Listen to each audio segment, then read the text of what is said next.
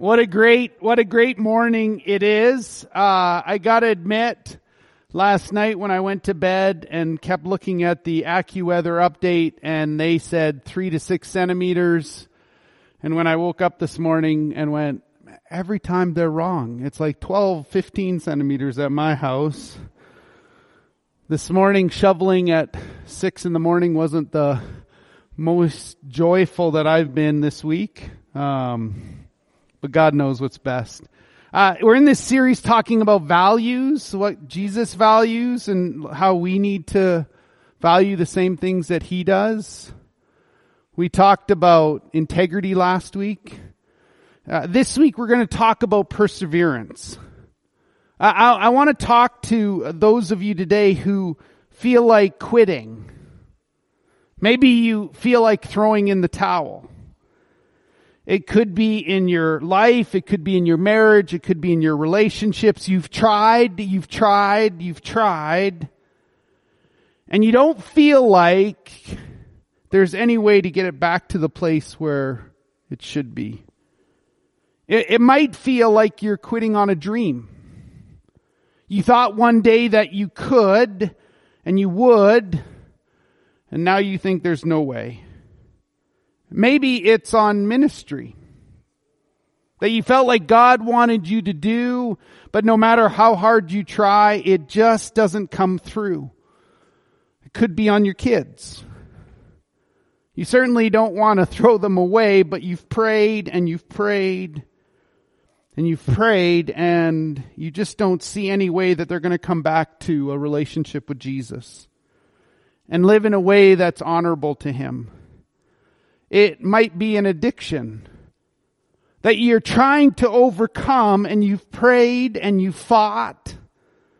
And you've been dedicated and you've rededicated your life and you've tried and tried and tried again, but you can't seem to put it behind you. It could be your prayer that someone else would come to faith in Jesus. And the harder that you pray, the further that they seem to get from God. Some of you, it just may be your life. You've done everything that you could just to hang in there. And it feels like life's too much. Well, the good thing is this message is for those of you who've tried, who've prayed, who've believed, who feel like you've got nothing left. It, it's my prayer for you. And if you have your Bibles, I'd love for you to turn with me to Hebrews chapter 10. Hebrews chapter 10. Don't worry if you don't, it'll be on the screen behind me. Hebrews chapter 10. Verse 35. Don't throw away your confidence. It'll be richly rewarded. You need to persevere so that when you have done the will of God, you will receive what God has promised.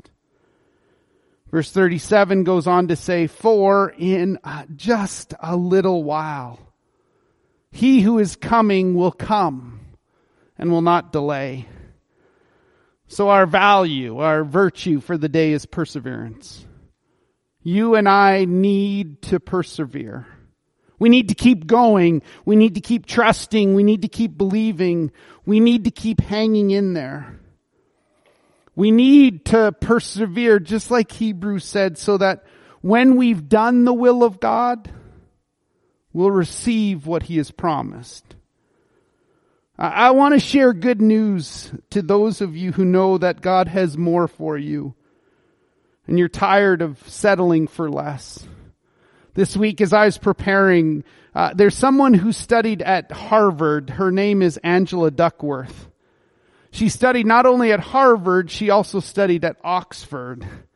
And she went and did some research and her research is very interesting. She asked the question, why do successful people actually succeed?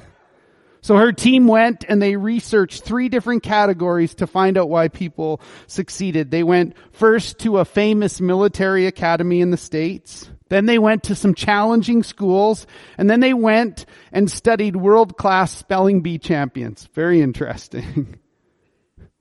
They, they wanted to find out of those cadets who went to mili- military school, which ones succeeded and which ones dropped out and why. Then she went to inner city schools and wanted to find out what teachers were successful and went the distance and which ones caved in and quit before the end of the semester. And then she went to look at fifth grade brilliant little kids to find out why they were equally talented. Why would some rise to the top in grade five and one, why would some cave under the pressure? She kept coming back to her research on why are some people successful and others aren't. And what her team discovered was, and it wasn't what they first expected. It had nothing to do with IQ, intelligent quotient, but instead with something she called AQ, adversity quotient.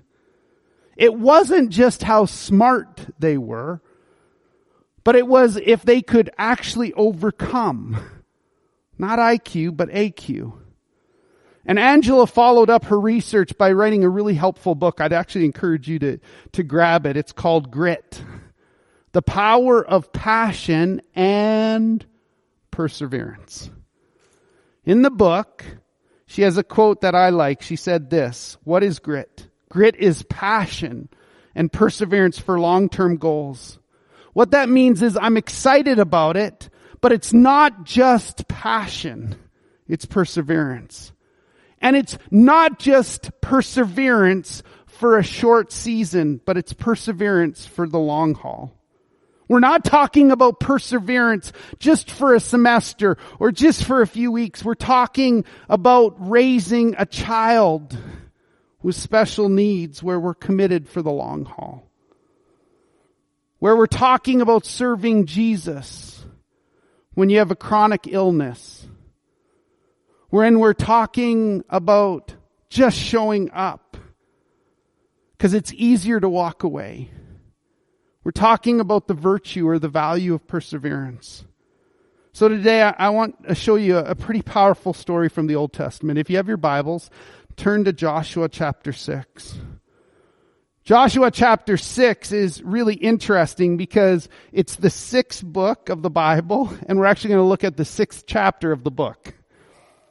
God had promised his people Jericho. But they had yet to take hold of that promise. So Joshua 6, God had promised Jericho. They hadn't got there yet. Here's what it says in verse 1. Always use your imagination. Now the gates. Now the gates of Jericho were securely barred because of the Israelites. No one went out, no one came in. Verse 2, then the Lord said to Joshua, See, I have delivered Jericho into your hands along with its king and along with all the fighting men. You just don't have it yet. March around the city once with all the armed men. Do this for six days. Have seven priests carry trumpets of ram's horns in the front of the ark. On the seventh day, march around the city seven times with the priests blowing the trumpets. Verse five. When you hear the sound, when you hear them sound a long blast on the trumpets, have the whole army give a shout. Then the wall of the city will collapse and the army will go up and everyone will walk straight in it. So here's the million dollar question. Why do we give up when God has promised so much? Why do we find it hard to keep going and often lose our trust in the promises of God? On your screen, I'm going to show you two things today, two really simple things. I always think that our perspective or Matt's perspective is always limited. I'm always short-sighted. And the second thing, I always think that my progress isn't obvious. So let's delve into that first one. Why do we give up on God so quickly? Because our perspective is often limited. The interesting thing is Jericho wasn't a very big city. In fact, you could march around that city in about an hour or so. So the problem was not that the city was huge. The problem was that the walls were so high. If you could imagine the Israelites being so close to the promise. Now remember, God promised it how many years ago? 40 years for them. It's just on the other side of the walls. But here's the Israelites looking at the walls and going, they're so high. The promise seems so impossible. Maybe some of you can relate. There are those of you like, man, I know what I want, Matt. I've got this dream. I've got this vision. I've got a place that I want to be. I know what I want to have. But all I can see in my life, Matt, is obstacles. All I can see is problems. Matt, all I can see is walls. I know this is where God wants me to be. In fact, I believe this is where God wants me to be. But all I can see is what's keeping me from the promise. Maybe for you, it's, it's like you want to get out of debt. And you got a vision to get out of debt and you believe that you're going to get out of debt. And you're working so hard to be debt free and the moment that you work toward that, things break in your house. And you start to see the walls again. You think we're going to be a family that honors Jesus until you go to church on Sunday morning. And suddenly there's arguments in the house. Everybody's running late. You're thinking of words to describe your family that aren't Christ like. That didn't go well. We're not serving Jesus, are we? Maybe you're going to try to mend a broken relationship. A relationship that has been fractured. And so you decide to take them out for supper. And suddenly at Swiss Chalet, there starts to be a shouting match in the middle of it. He had great intentions. Suddenly Swiss Chalet security shows up. The problem is that you and I have a very limited perspective. Here's what's interesting. If you look back at your scripture, at your Bible in Joshua chapter 6, verse 1, it described Jericho as this. Jericho was securely barred, locked down. Jericho was severely stuck. Remember that it said no one can go in and no one can come out. But in verse 2, God then declares this, I have given you Jericho. Verse 1 says you can't go in. And verse 2, God says, I've already given it to you. Why did God do that? Because God is the only one who can speak into the past tense before there's a present reality. In other words, He's the only one who can tell you what is when what is has yet to happen. I wonder if some of you might be in a situation like that in your own life. Where what God says about you is different than what you see about you. What he says about you is different than what you even feel right now. In other words, God might say that you're healed and yet you still feel broken. God might say you're blessed, but you feel like he's forgotten you.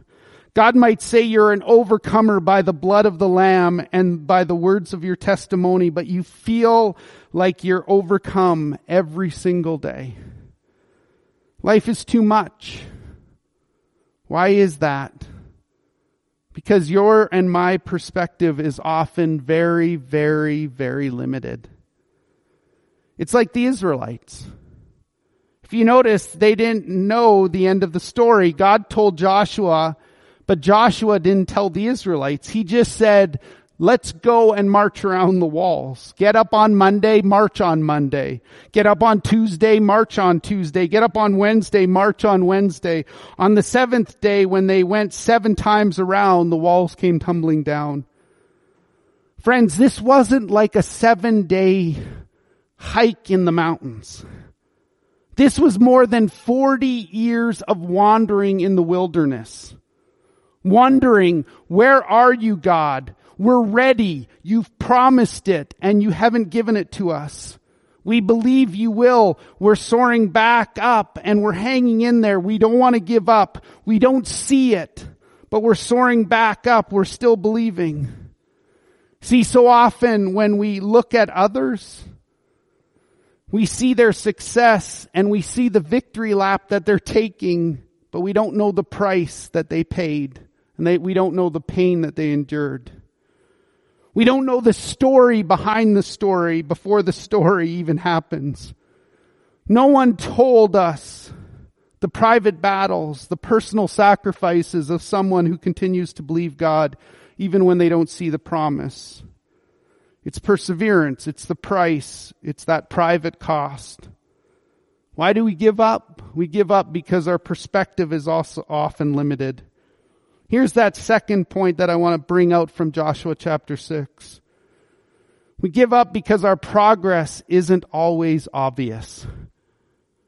Our progress isn't always obvious. Look back at your Bibles, Joshua chapter 6. Look at verse 10.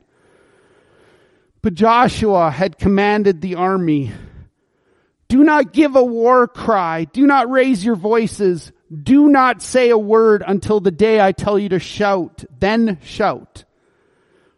Verse 11. So he had the ark of the Lord carried around the city, circling it once. Then the army returned to camp and spent the night there. Look down at verse 14. So on the second day they marched around the city once and returned to the camp. They did this for six days. Friends, let me use some language that normally is not used in church. This was a really stupid assignment. Can you imagine their frustration? You're not just doing something that seems pointless, like walking around this city tooting some horns. This was decades, 40 years of waiting, decades of trusting. These men are warriors. They've been trained for battle. They're ready for war. And all they got to do every day was a morning stroll, a stroll, walk around the block. How embarrassing that would be. They walked around one day, then they walked around the next. They didn't see anything. They didn't have step counters on their watches. There was no progress. There was no evidence that the wall was starting to crack. Friends, you can fight for your marriage as long as you believe there's hope. You can keep paying down your debt as long as you believe one day you could actually pay something off. If you believe, if you see progress, you can always endure the pain. But they're walking around the wall. They're not seeing any progress. And what does Joshua say in verse 10 and 11? Hey guys, you're not even allowed to talk. Don't raise your voices. Don't say a word.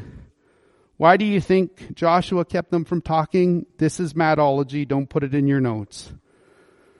I can't be sure, but maybe it's because Joshua knows that sometimes our mouth can be our worst enemy.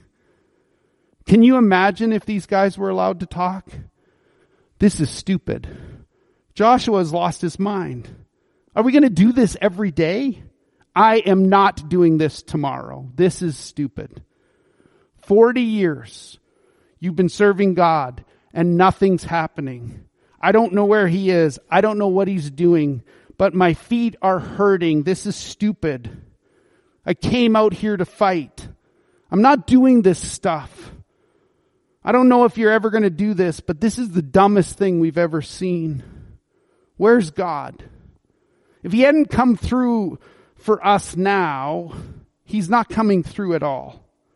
Things are bad. Things are going to get worse. Maybe the thing you need to learn this morning is sometimes we just need to tell ourselves to keep our mouth shut and keep doing what God asked us to do. Sometimes we just need to preach to ourselves, close my mouth, keep on marching, Close my mouth, keep on trusting. Close my mouth, keep on praying. Close my mouth, keep on loving someone who's unlovable. Close my mouth, keep on forgiving. Close my mouth and show back up when everyone else runs off. Sometimes you just gotta talk to yourself and say, flesh, I don't believe you. I'm choosing faith. Circumstance, I don't believe you right now. I'm choosing God. I'm walking by sight. I'm walking by faith. I'm, I'm not walking by sight. I'm walking by faith. I'm not listening to my feelings. I'm trusting God. Here's what's interesting. If you note this, God told Joshua the process would take seven days, but Joshua didn't tell the people. Like for all they know, they're just a great marching band. Here we go again. You and I know this. It's frustrating when we see no end in sight. When you're doing the right thing and it doesn't seem to make a difference, it's so much easier to honor God. It's so much easier to do what's right. It's so much easier to stay the course when you feel like it's working and when it pays off. You could stay pure in your singleness if you knew God was sending someone down the road for you. Yeah, God, I'll serve you. Just send the right man. You could deal with your spouse's depression if you knew God could heal the depression by Christmas or a certain date. In other words, you can take the pain. When you know God is still working, there's a payoff. Where is God in times like this? Where is God when you don't see Him? Maybe God's just building their faith. Maybe He's teaching them to depend on Him even when they don't see the results. He's building their faith. You're going to see a, a quote come up on the screen. What I've discovered is this. That God often does something in you before He does something for you. God often does something in you before He does something for you. Friends, it's marching around the walls and not seeing the walls come down. You've been trusting God. You've been praying. You've been believing. You're still not seeing the promise. And I want to tell you, you may be closer than you think. I'm reminded of a woman, Florence Chadwick, the first woman to swim the English Channel both ways. An incredible accomplishment. In 1952, Chadwick decided to attempt a 26 mile swim between the California coastline and the Catalina Island. And 15 hours into this grinding swim, a very heavy fog settled in and she lost her bearing. She couldn't see. She was confused, exhausted, discouraged. She wanted to get in the boat. And they kept saying to her, keep swimming, keep swimming, keep swimming. And finally she couldn't take it anymore. She threw in the towel and she quit. And it wasn't until she got in the boat and could hear everybody there that she realized that the shore was less than half a mile away. I don't know who this is for, but you may be closer than you think. Our key text was all about the need to persevere. Listen to what Hebrews chapter 10 verse 36 says. You need to persevere so that when you've done the will of God, you will receive what he has promised. Maybe you're saying, I'm coming back and I'm going to believe like that persistent widow in Luke chapter 18. Man, I've done a lap around the, the walls and I'm still praying and I'm doing another lap and I don't see a thing and I'm still praying. God, I'm trying to hang on. I'm like Habakkuk. Where are you, God? Don't you hear my cry? Why do you let the innocent suffer? I don't understand, God. I don't see you. I'm running around the third lap. I'm continuing to go. God, I don't see anything. All I see is walls. All I see is obstacles. God, I don't feel you. I don't feel like I've heard from you. And I'm on lap four and I'm continuing to trust God and now I'm discouraged. Now I'm wondering, do I need to quit? Do I have it wrong? Is God really here? I'm continuing to trust Him and I don't feel like it right now. And now I'm kind of ticked off. I don't even know if He's real at this point, but somehow I get back up and I go around and I keep on going at one point. Before I know it, I'm actually on lap number six. And I may be one lap away from the promise and you may be way closer than you think. And that's why I came to tell someone don't quit on lap six.